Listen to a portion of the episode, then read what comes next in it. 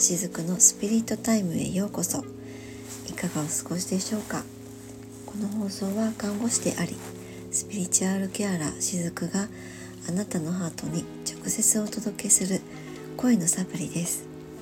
毎週月水金の18時から日曜日の夜22時からしずくが思ったこと気づいたことなどをスピリチュアル的な視点でお伝えしていくものとなっています。自分と仲良くなって自分らしく生きるためのマインドやセルフケアについてゆるりとお伝えしています。はい。ということで今日は5月の7日日曜日の夜ですね。いかがお過ごしですか？今日これを収録しているのはえー、その前の週の日曜日の夜ですね。4月の30日に収録をしています、えー、これが配信される頃はもう巷ではねゴールデンウィークは最後の日を迎えているのでしょうか。あまりゴールデンウィークが関係ない私にとってはちょっとピンとこない感覚でもあったりするんですけども皆さんはどんなゴールデンウィークをお過ごしでしたか、えー、私はですね何度かここ最近の配信の中でもお伝えをしていますように、えー、普段と変わらない日常を送ったゴールデンウィークとなっています、えー、今日はですね日曜日でうんちょっとゆっくりと過ごせました。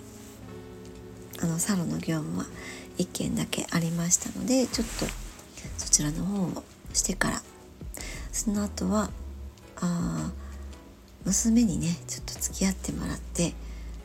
春物のん？春夏物かな？もうねお洋服を買いに行ってきました。あんまりね私普段洋服とかを購入することがないんですよね。あの昔はね若い頃はそうですね。2030代前半ぐらいまではですねすごく物欲が強くて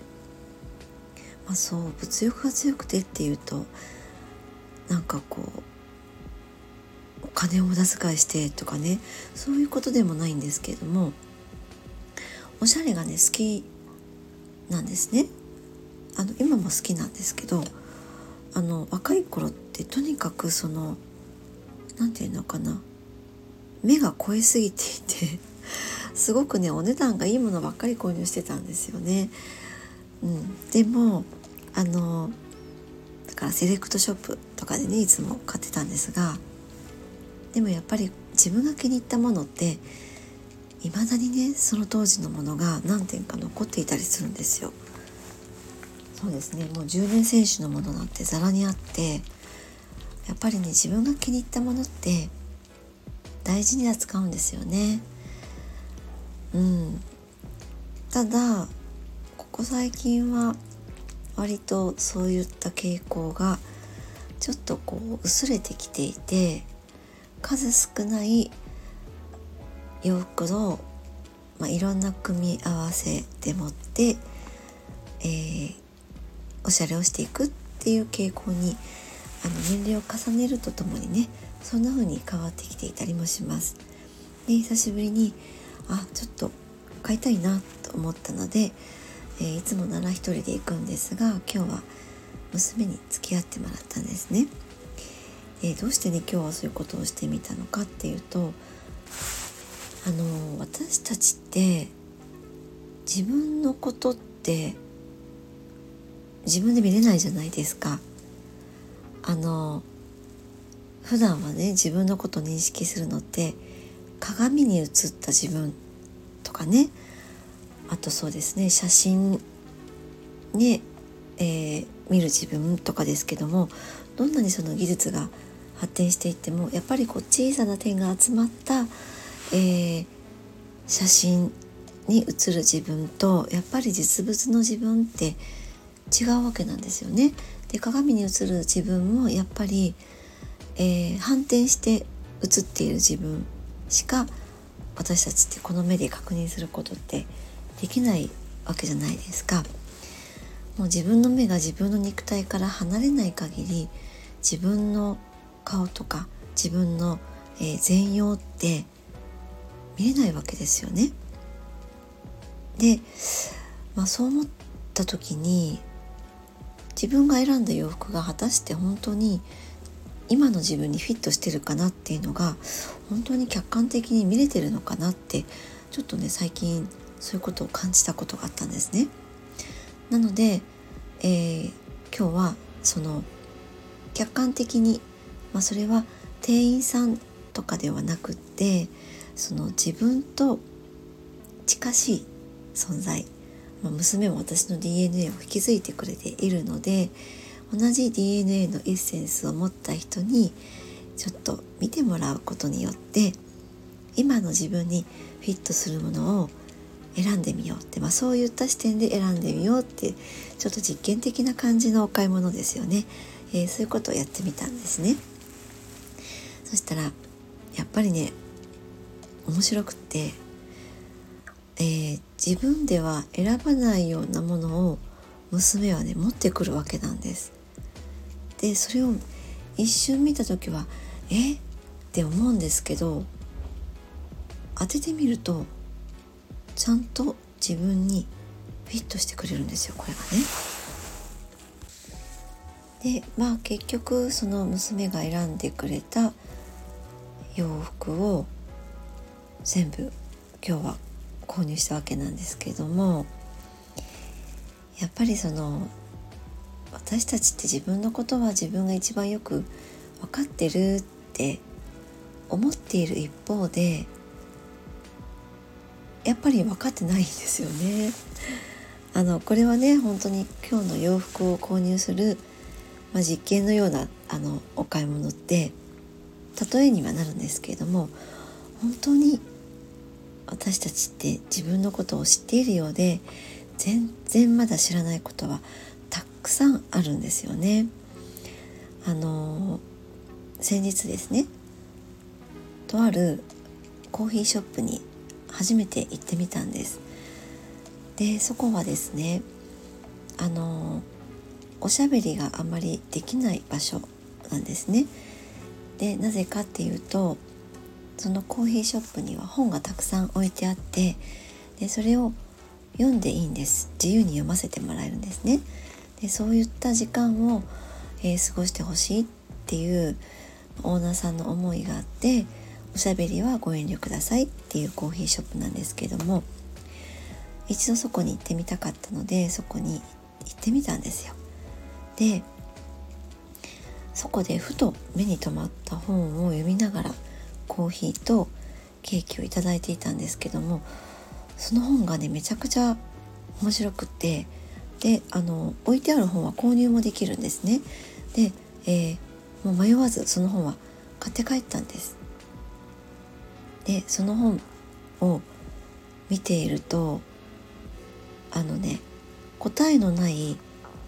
問いかけがたくさんある本なんですよね。で、えー、その中に答えも書いてないんです。ただただそういったテーマがたくさん書いてあってそれを読んでいると私も普段お客様にもお伝えしているんですけども私たちって自分の中にまだまだ自分が知らない自分っていうのがたくさんいて、えー、それを見つけるたびに例えば自分の悩みが解決したりとか、えー、自分の心がふっと軽くなったりとかですね。あのそういった経験をしていくっていうのがまた人生なんだろうなって、えー、そういうふうに思っているっていうことをねよくお伝え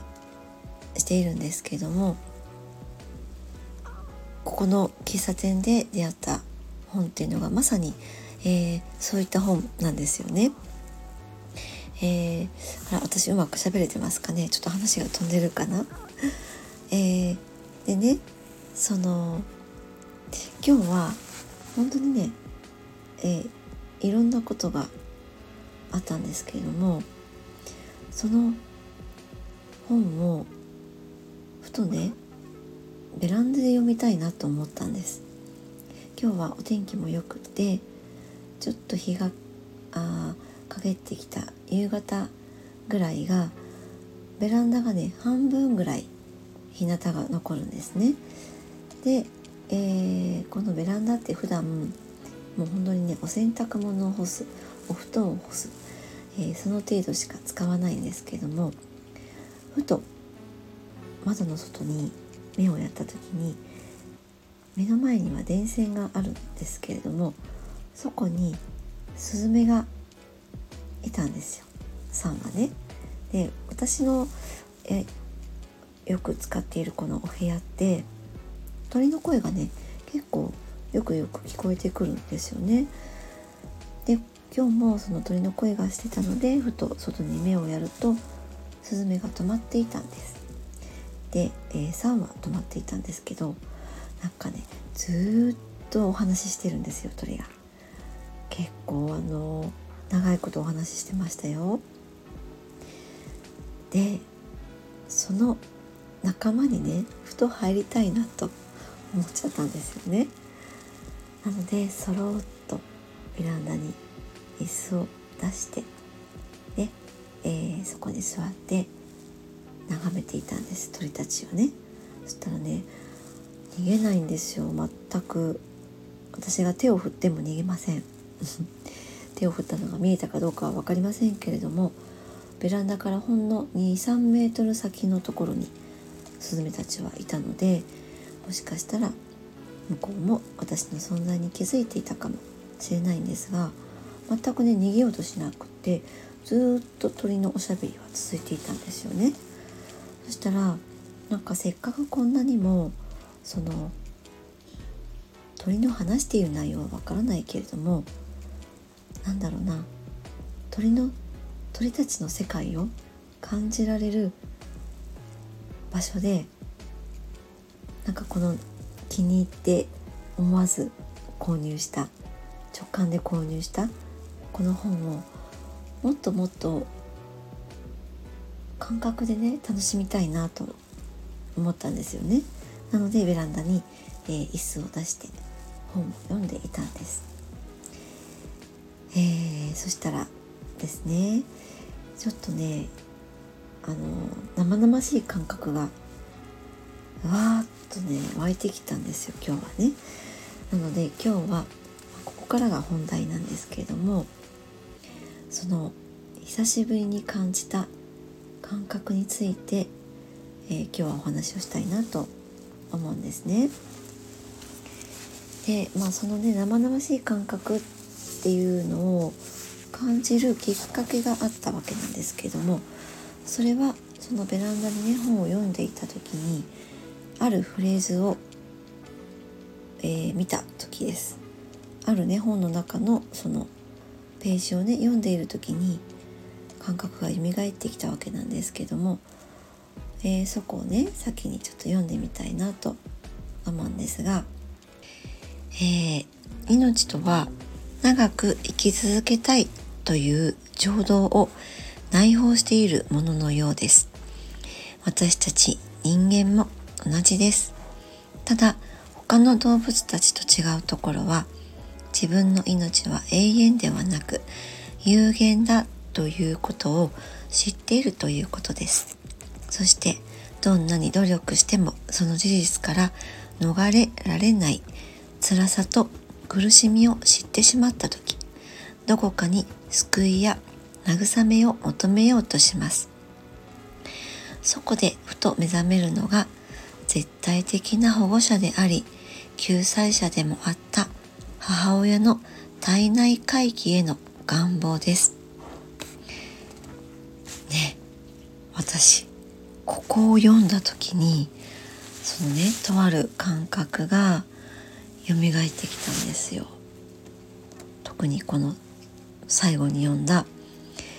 えー、救済やね慰めを求めようとしてふと目覚めるのが絶対的な保護者であって救済者でもあった母親の体内への回帰その願望。これをね読んだ瞬間にあのねすごくねムカムカしてきたんですあの吐き気を催す方のムカムカですね胃の辺りからぐーっとこうなんかね込み上げてくるのが一瞬感じてあこれは以前にもなんか似たような感覚の時があったなとちょっと思ったんですね。でそのね正直あまり心地いい感覚ではないわけなんですこれはね。だって胃がムカーッとするような感覚ですもんね。ねあの胃っていうのは、えー、最初に食べ物をつ、えー、食道から降りて受け入れる場所ですよね。でここで、えー、消化していきます胃っていうのはねそういう器官なのでこれは感情にも同じことが言えるわけなんですけども、えー、初めに受け,、えー、受けた感情を最初に受け止めるのはこの胃でもあるんですよね。だから胃がね弱っている時っていうのは何かこう消化できていない感情をまだそこに溜め込んでしまっている時っていうのは割と多くの方が、えー、胃に症状を持っていたりします。あのねちょっとお話がそれましたけれどもそういうこともあるんですね。で、えー、話をねちょっと戻しますけれどもその先ほどご紹介した本の一節を読んだ時に込み上げてきた感覚っていうのが嫌悪感だったんですよね。もうそれはその母親に対する嫌悪感です。で、えーまあ、このスタンド FM の中では割と私と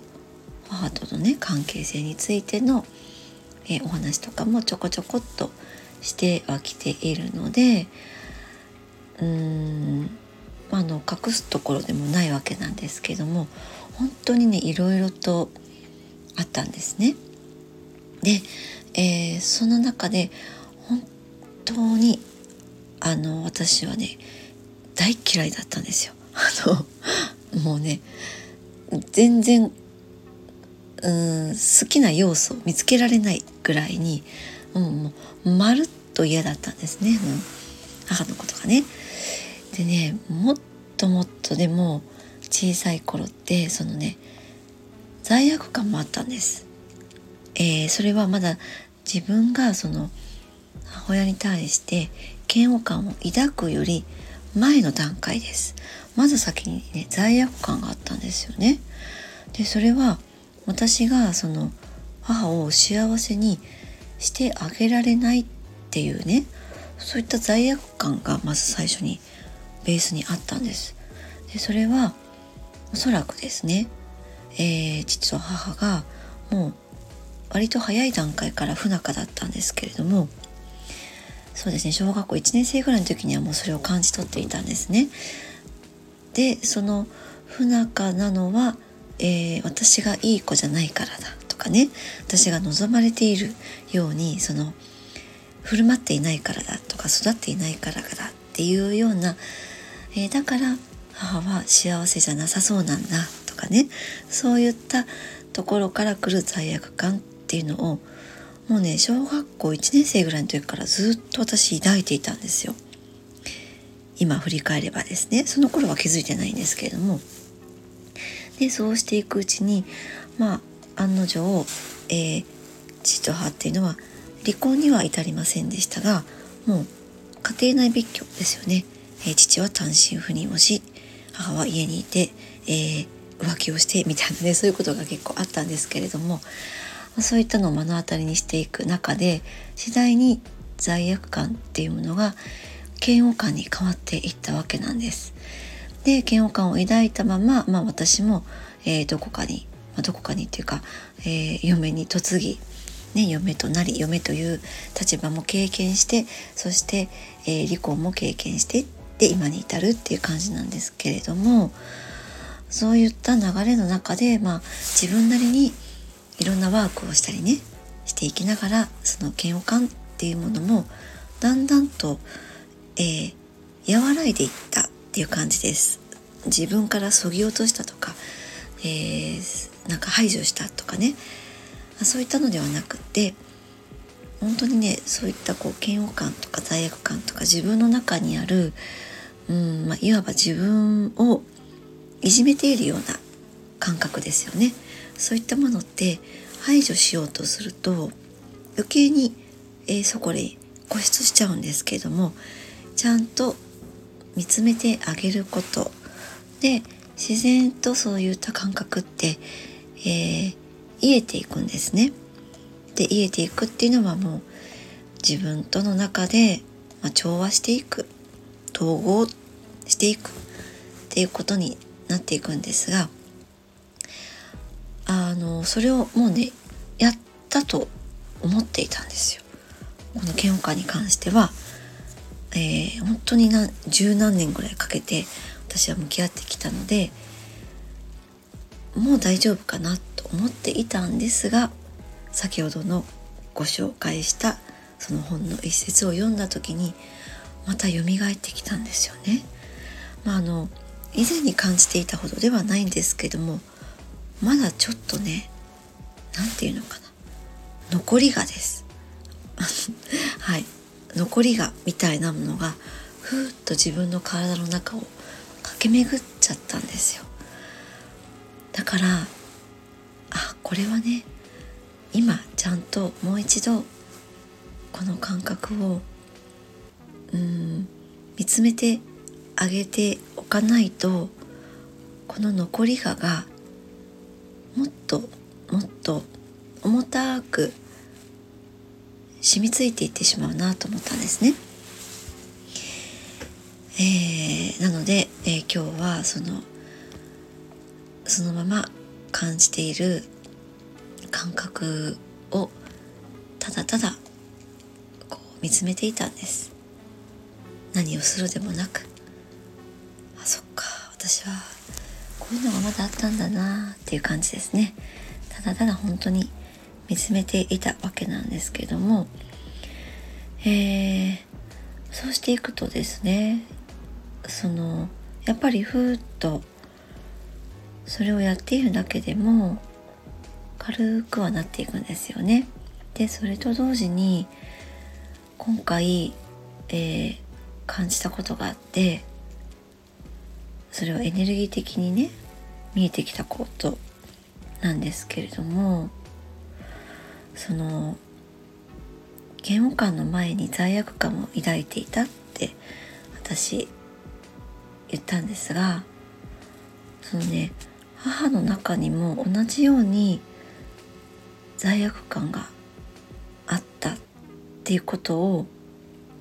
今日感じたんですね。でそれはその私と全く同じ罪悪感ではないんですけれどもやっぱり母もその母に対する罪悪感を抱いていたわけなんです。それが見えたんですね。でやっぱり母も同じようにえー、そのね私の母ってねえー、っと4人兄弟だったんですよ、え、正確には5人兄弟なんですが1人はね生まれてすぐに亡くなったそうなんですね。病気でね。で、え、4人兄弟の中でその母ってねすごく自己肯定感が低くってうーんと他の兄弟はみんなお勉強とかができる兄弟だったそうなんです。でもうちの母はそれが一番できないっていうふうにあのね親からそうは言われていなかったとは思うんですけれどもなんかねそういう風な中で、えー、育ってきたっていうことはうん、昔聞いたことがあったんですね。でやっぱりそういった中で育っていくと罪悪感を抱くものなんですよね子供ってね。あの周りの兄弟はそれだけお勉強ができているのに自分はどうしてできないんだ？こんな自分はいていいんだろうか？とかね。そういった罪悪感っていうのもやっぱり芽生えてくると思うんです。でまあこれは私が感じたものですけれどもそういった罪悪感が母の中にもあったんだっていうことを今日の、私自身が、えー、蘇ってきた感覚の中で、えー、見えてきたものだったんですね。なのであのー、本当にね自分が感じている感覚とか感情っていうのは周りに存在している人たちの、えー、投影でもあったりします。で本当に今日のこの感覚がそれを、えー、物語っているなというのをすごく感じていてでしかもうんこの母と娘の関係って母と息子よりもより、えー、エネルギーが濃ゆいつながりがあることが多いんですよね。濃ゆくて、えー、重たいケースも結構あったりします。でどうしてそうなるのかっていうのがこの本に書かれていた先ほどご紹介したね何か例えば自分が、えー、助けてほしいとかね慰めてほしいって思ってそのそういったこう救いをね求めた時にふと思うのがその絶対的な保護者であって、えー、救済者でもあった母親の体内へ戻ることを切実に願うっていうところとあのリンクしてるなと思ったんです。えっと頭のところではそれは思っていないんですよでもね母親の体内に戻りたいなんて きっとね思わないと思うんですけどもでもそのね、えー、感情の奥深いところではそれをね求めているんです。これは私も、えー、そういうふうになったことがあったんですね。昔。あの中に戻れたら私は絶対的に安全だってそんなふうに思った時期があったんです。なぜならこの世はもう地獄だとその時思っていたからなんですけれども。うん。今日お伝えしたいことね結構言語化するのがちょっと難しいなと思ってるんですが結局ですねその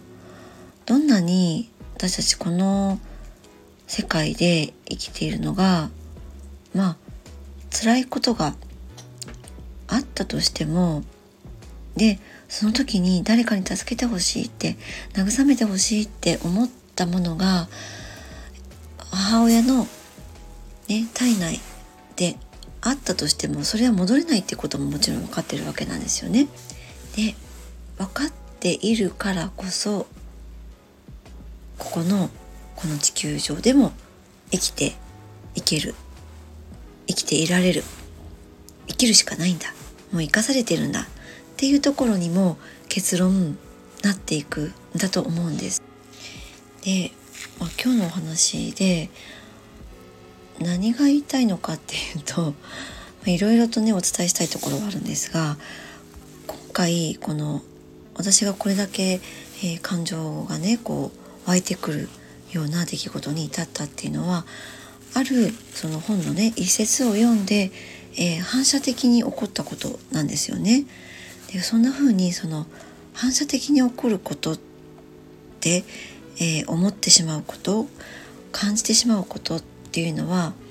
やっぱり何かそこに理由があるんだっていうのが、えー、分かったんですよ。もう一段階さらにそれが本当にそうなんだっていうことが深いところで私自身も今回分かったっていうところがあるんですよね。えー、今日はですねそういった感覚が出てきた時にそのそれをまあ、見ないふりをしたりとか、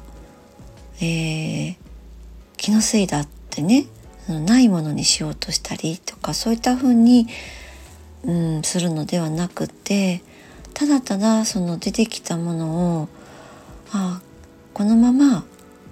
これを見ていたいなって思ったんですよね。本当にうーんなんていうのかな外側から見る感じです自分の内側から湧いてはきているものだけどそれをただただこう傍観するという感じでですね今日は見ていたいなと思って、えー、ずっとそれをエネルギー的なところから波動をね、うん、見ていったわけなんですよね。そしたら自然と、えー、癒えていたっていうことだったんですけれどもまああの感情っていうのはやっぱり味わって、えー、見つけた時に自分であこれをまだ私は今までは持っておきたかったんだってね気づいてそしてあこういう理由でもってこの感情をまだ持ち続けていたんだっていうことが、えー、分かると、まあ、分かるようなところまで味わうっていうことが大事だと思うんですね。えー、なので、まあ、そういうふうにこう感情っていうのはしっかりと自分が味わってあげると今度はそれがその人のパワーになっていくんですよね。それまではその人の中にずっとこう鎮座して重たくなっていたものであったとしてもちゃんとそんな風に見つめていってあげると必ずその人のパワーになっていくものなんです。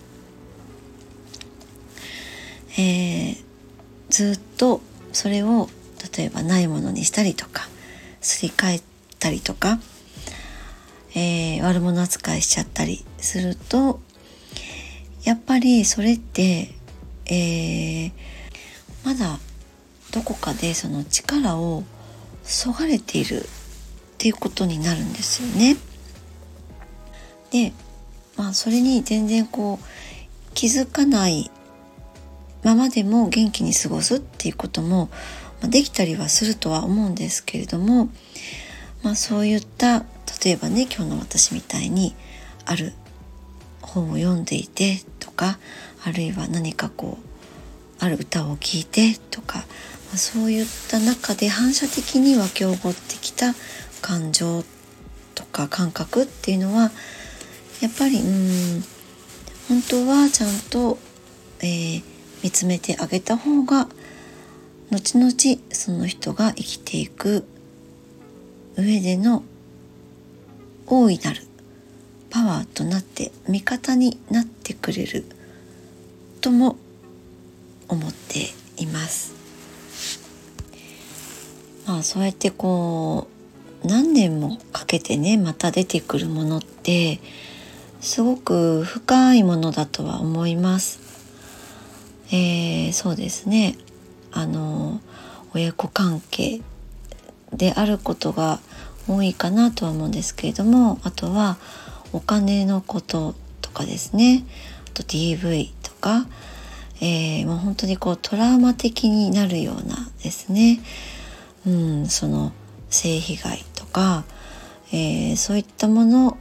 が多いとは思うんですけれどもまあ、そういうのって本当にその大きな衝撃を受けてですね本当にこのハートのところに本当に、えー、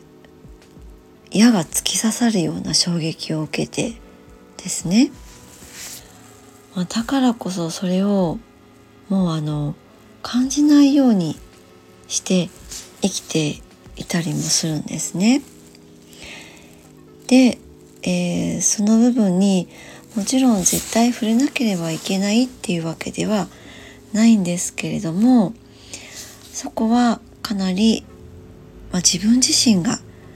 自分自身の大きな、えー、エネルギーを使って抑え込んでいるっていうこともまた言えるんです。もうそこにこうね押さえつけるって押さえつけるっていう通りその上から下に向かって力を注いでいるっていう感じなんですよねだからもう自分で自分をもういじめているような状態なわけなんですよ自分の大きなエネルギーを使ってその自分が受けた衝撃を感じなくしているっていう感じなんです。ただその今ねどうしてこのお話をしているのかっていうともちろん今日この生々しい感覚を、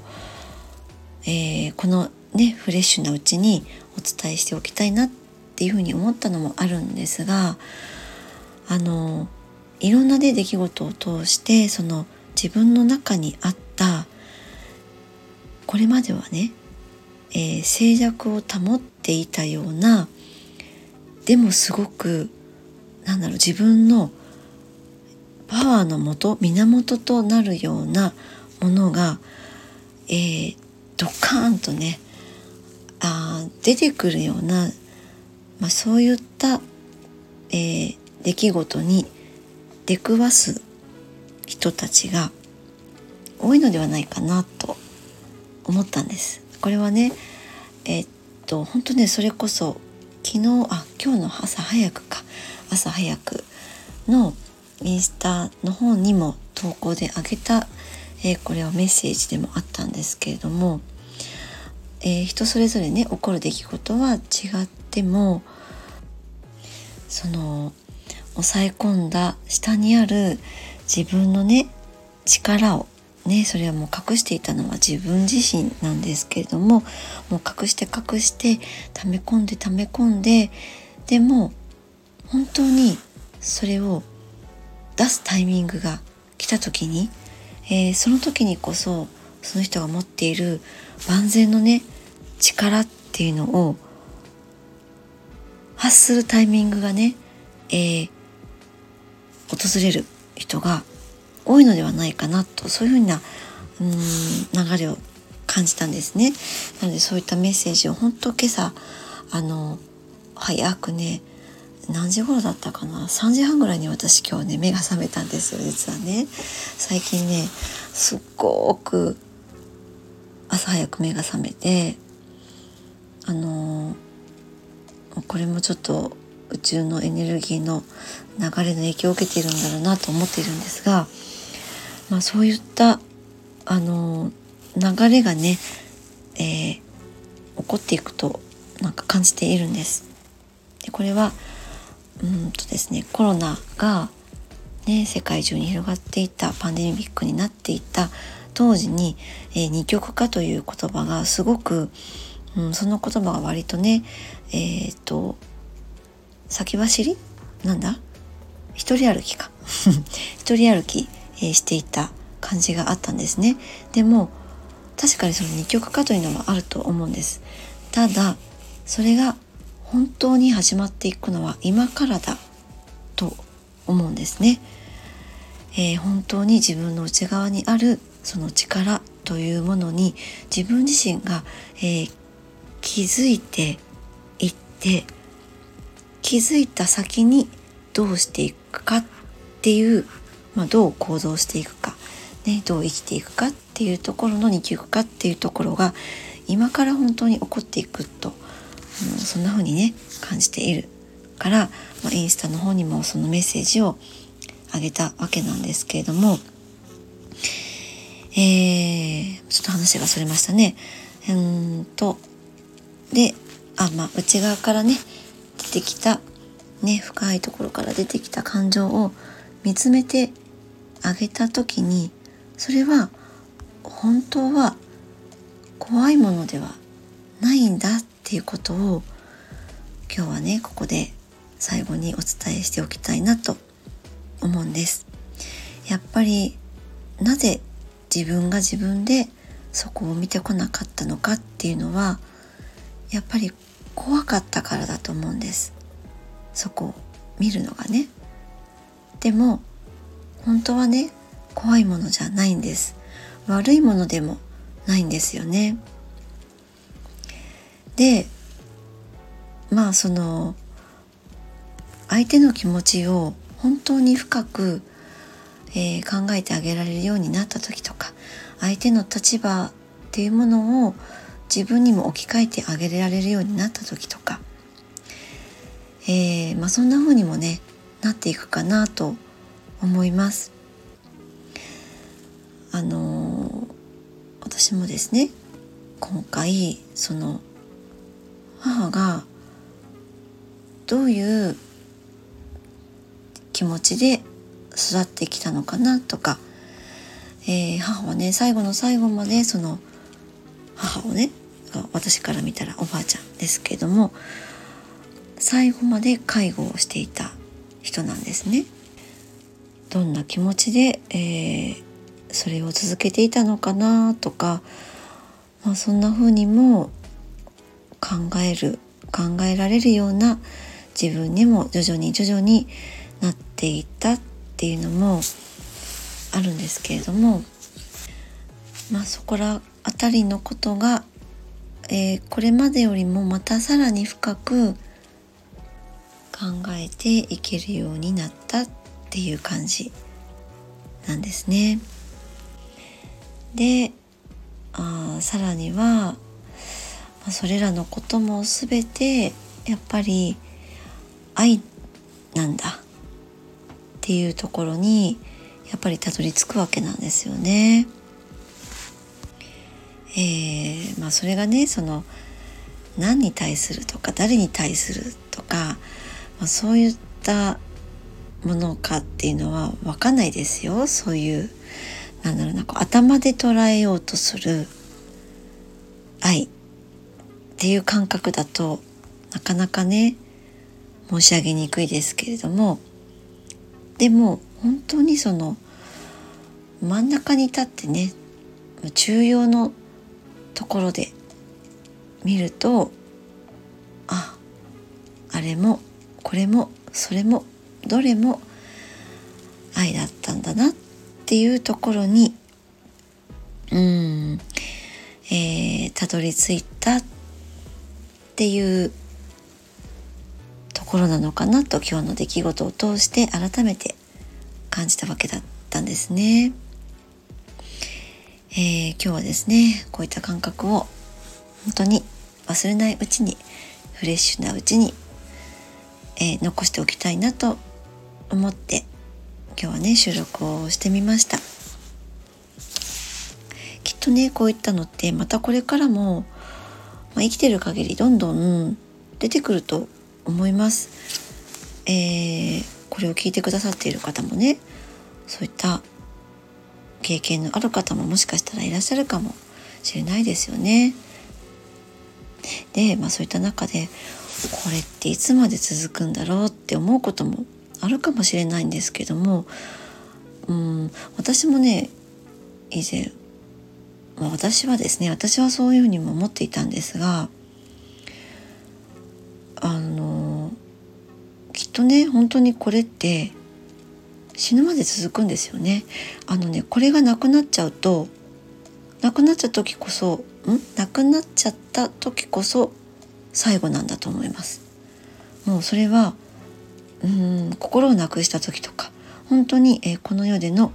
生を全うした最後の時とかそういう時にこういった経験っていうのが